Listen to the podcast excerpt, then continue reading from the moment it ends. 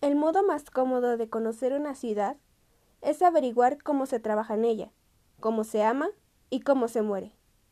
La peste de Albert Camus.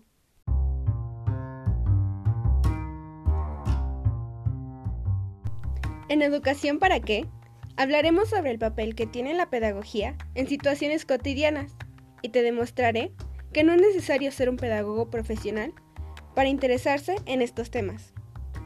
Me llamo Perla y seré tu guía en este corto viaje. Hola, sean bienvenidos a este episodio de Educación para qué. Hoy hablaremos sobre la relación que hay entre educación y arte. Ustedes se preguntarán, ¿y esto para qué me sirve? ¿O acaso es que en ambos me moriré de hambre? ¿O también es que en realidad son tan diferentes como la tierra y el agua? Lo descubriremos más adelante. Comenzaré narrándote brevemente cómo el arte influenció en mi vida educativa. Verás, yo provengo de una familia mexicana promedio, entonces la máxima para criarme era la letra con sangre entra, palabras que tú ya te has de sentir realmente identificada. Entonces, yo en el kinder aprendí a hacer palitos y bolitas perfectamente, en la primaria entregaba mis trabajos en tiempo y forma, le ponía márgenes así bonitos y los maestros me decían que yo era una persona bien cumplida, una buena alumna. Sin embargo, yo sentía que me faltaban desarrollar dos cosas muy importantes en mi vida académica, que era comprender todo lo que había eh, aprendido, entre comillas, durante años de educación, porque me había dedicado a memorizarlo y algo también muy importante, aprender a socializar con las personas que me rodeaban. Entonces, yo la verdad me sentía como perdida e insatisfecha por todo lo que había logrado en, en las escuelas. Así que tomé una decisión muy drástica en el momento que tenía que elegir una prepa. Entré eh, a una escuela de arte conocida como CEDART. Entonces, ahí tenían las materias de tronco común y materias artísticas. Entonces, la mayoría de los maestros estaban perfectamente preparados para enseñarte todo. Entonces, ahí yo descubrí a tratarme a mí misma, eh, a enamorarme de los este, conocimientos que los maestros y maestras me iban dando. Eh, los comprendí perfectamente y desarrollé eh, la habilidad de confiar y entablar conversaciones con personas desconocidas. Sin duda el arte modificó en mí cosas que nunca pensé que podría modificar. Sin embargo, hasta la pieza más firme de mármol, cuando están las manos correctas, eh, esos toscos ángulos pueden llegar a convertirse en dramáticos laucuantes. Con esta breve historia, eh, no quiero decir que el arte tiene un eh, poder totalizador, que a todo el mundo lo va a cambiar, porque no es así. eh, tampoco la educación tiene ese poder de yo te voy a enseñar a sumar, a multiplicar, a comprender todo lo que lees y vas a ser una perfecta persona, porque tampoco es así, no, no tienen un, un poder totalizador cambiante. Sin embargo, comprenderlo y tener algo muy importante que a nuestra generación nos hace falta es tener una alternativa, ¿no? Entonces, es lo que veremos ahorita. Como sabrás, esta es la Semana Internacional de Educación Artística. Por lo tanto, haré un breve recuento de cómo se nos ha enseñado esta materia durante años. Regularmente, estas disciplinas son reducidas a festividades de las cuales ni siquiera se conoce el trasfondo que tienen estas sobre la sociedad mexicana, ¿no? Entonces, la danza es representada en bailes típicos, entre comillas, mexicanos, eh, para el 10 de mayo, el 15 de septiembre, en la bienvenida a la primavera. En teatro también pasa a ser una participación en la pastorela, una obra de teatro basada en algún libro que leyeron en clase, de la cual ni siquiera hicieron algún análisis. Y, por ejemplo, las eh, artes plásticas, ¿no? Donde no se ven pinturas, simplemente te ponen un dibujo para que tú la rellenes con semillas, lo colores o hagas algo en el cuaderno marquilla. Entonces, no digo que eso sea malo, sin embargo, el arte no es eso, no es simplemente eso más bien. Porque el arte te provoca, te incita a que pienses, que analices, que te cuestiones, algo que en las escuelas no te enseñan para nada. Regularmente en las escuelas públicas se enseña a repetir lo que te dicen. Hagas planas, hagas exposiciones, eh, vayas a museos donde aquí hay un gran choque eh, entre la educación formal, donde cada rato la persona protagonista es el maestro o maestra, y luego llegando a un museo donde el área es totalmente informal, donde el protagonista debes de ser tú, hay una notoria complejidad, choque entre el mundo de los pobres niños, ¿no? Entonces, en realidad, se está enseñando bien a educación artística aquí en México porque, o sea, en realidad está sirviendo esa materia.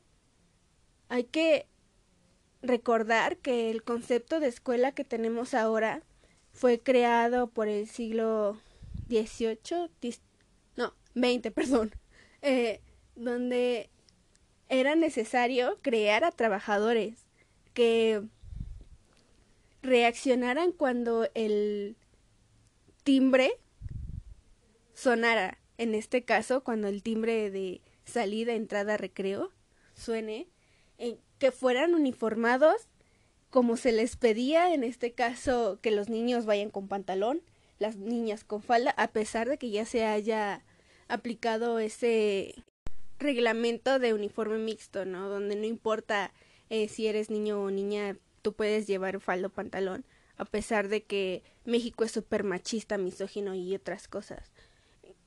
Además, este, en serio, está la escuela haciendo un parteaguas para crear una nueva generación donde se cuestione o simplemente como hemos aprendido y sabemos que la escuela es simplemente una reproducción de la sociedad, ¿no? Entonces, si la escuela está mal, ¿cómo está la sociedad?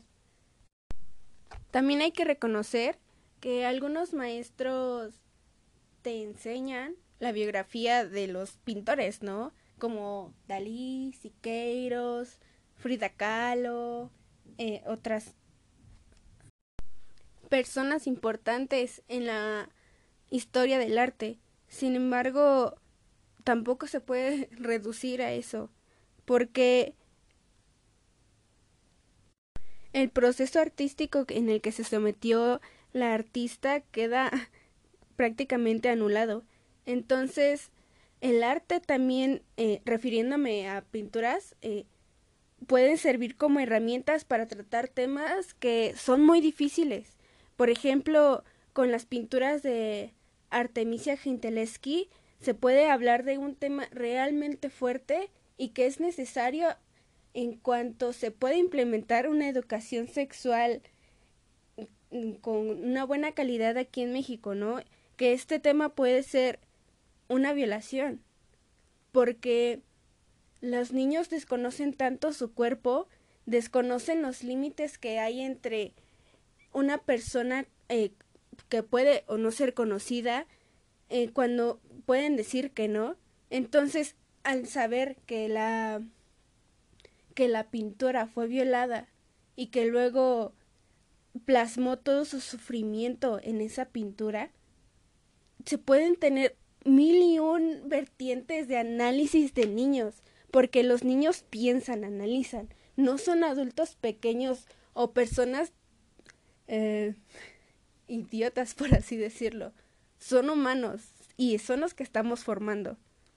Entonces, se pueden tener tantas cosas del arte Incluso otra cosa que son muy semejante eh, lo que estamos hablando eh, en la educación y eh, las bellas artes es el elitismo porque a pesar de que sí está hay museos eh, hay proyectos gratuitos y que hay educación pública sin embargo quién nos dice que en realidad son de calidad porque las personas al no saber cómo enfrentarse ante una pintura, ante alguna danza, eh, una representación teatral, dicen que es obsoleta o que en realidad no funciona.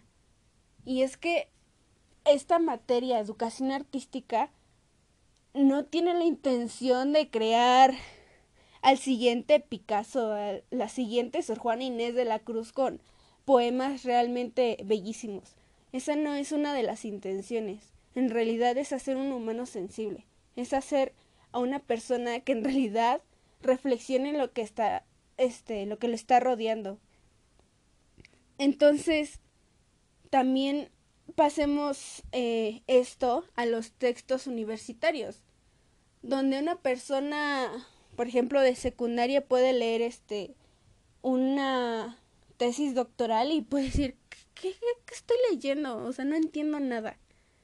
Porque en realidad los términos son tan complicados que ahí es donde uno en realidad se pregunta, ¿la educación es para todos? Entonces, la educación y el arte tienen esa característica elitista que tenemos que abolir. Tenemos que hacer que todos tengan acceso a todos, que todos le entiendan, que puedan tener esa herramienta para solucionar cosas tan cotidianas.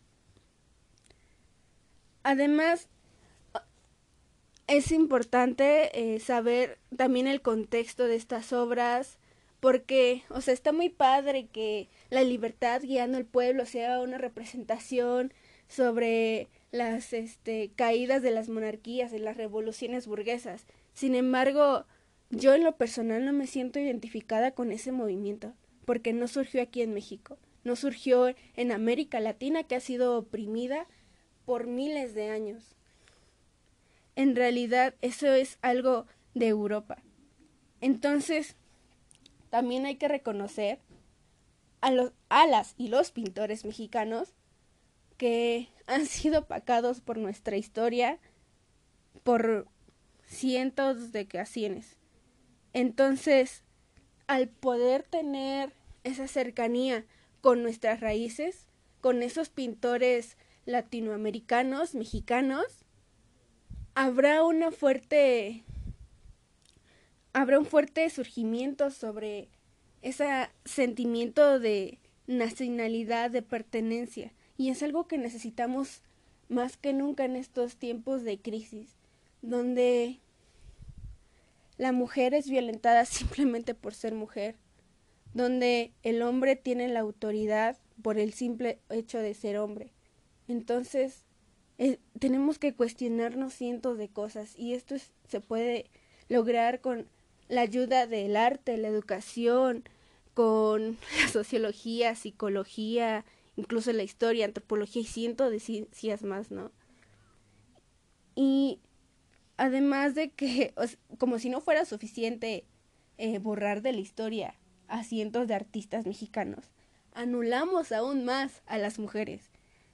Porque, o sea, ¿cuántos de ustedes conocieron a Aurora Reyes, ¿no? que era una de las muralistas en esa época que narra el movimiento de independencia, los movimientos sociales que estaban surgiendo en ese momento, que son realmente emocionantes.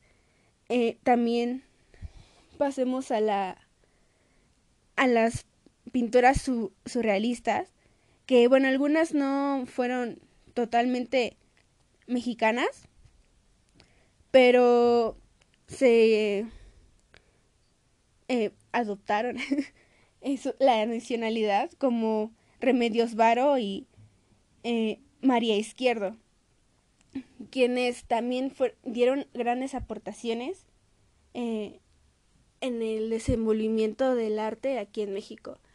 Y esto es solamente ver la puntita del iceberg, porque el arte no es solamente son pinturas y ya.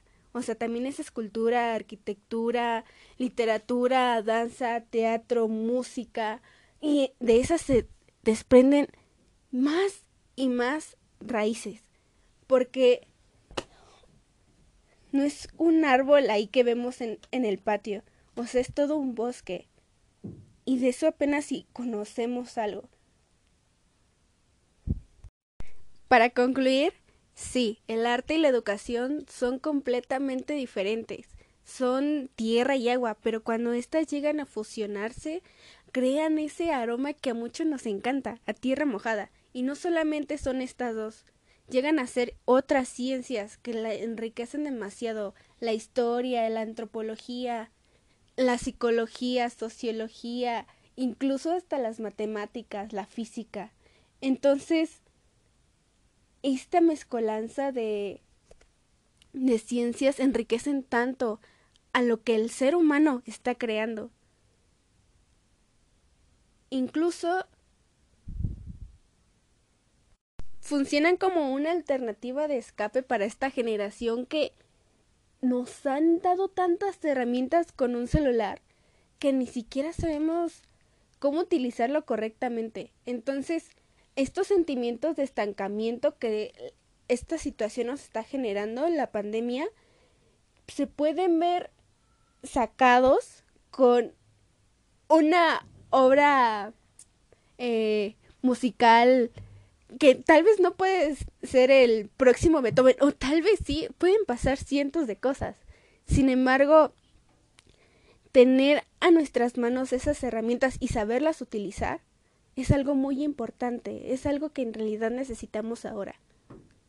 Entonces, espero que les haya gustado este episodio y que se vayan con ese pensamiento de que tal vez la educación y el arte no tienen ese rayo totalizador que con que tú les enseñes el Guernica ya todos vamos a ser buenos y nos vamos a abrazar y dar besos a una sana distancia. Pero sí nos van a decir, oye, eres humano y como humano puedes tener un contacto con tus emociones, puedes tener un contacto con cosas que puedes aprender en la escuela, que también es algo muy importante. Entonces, espero que les haya gustado este episodio y nada, bye.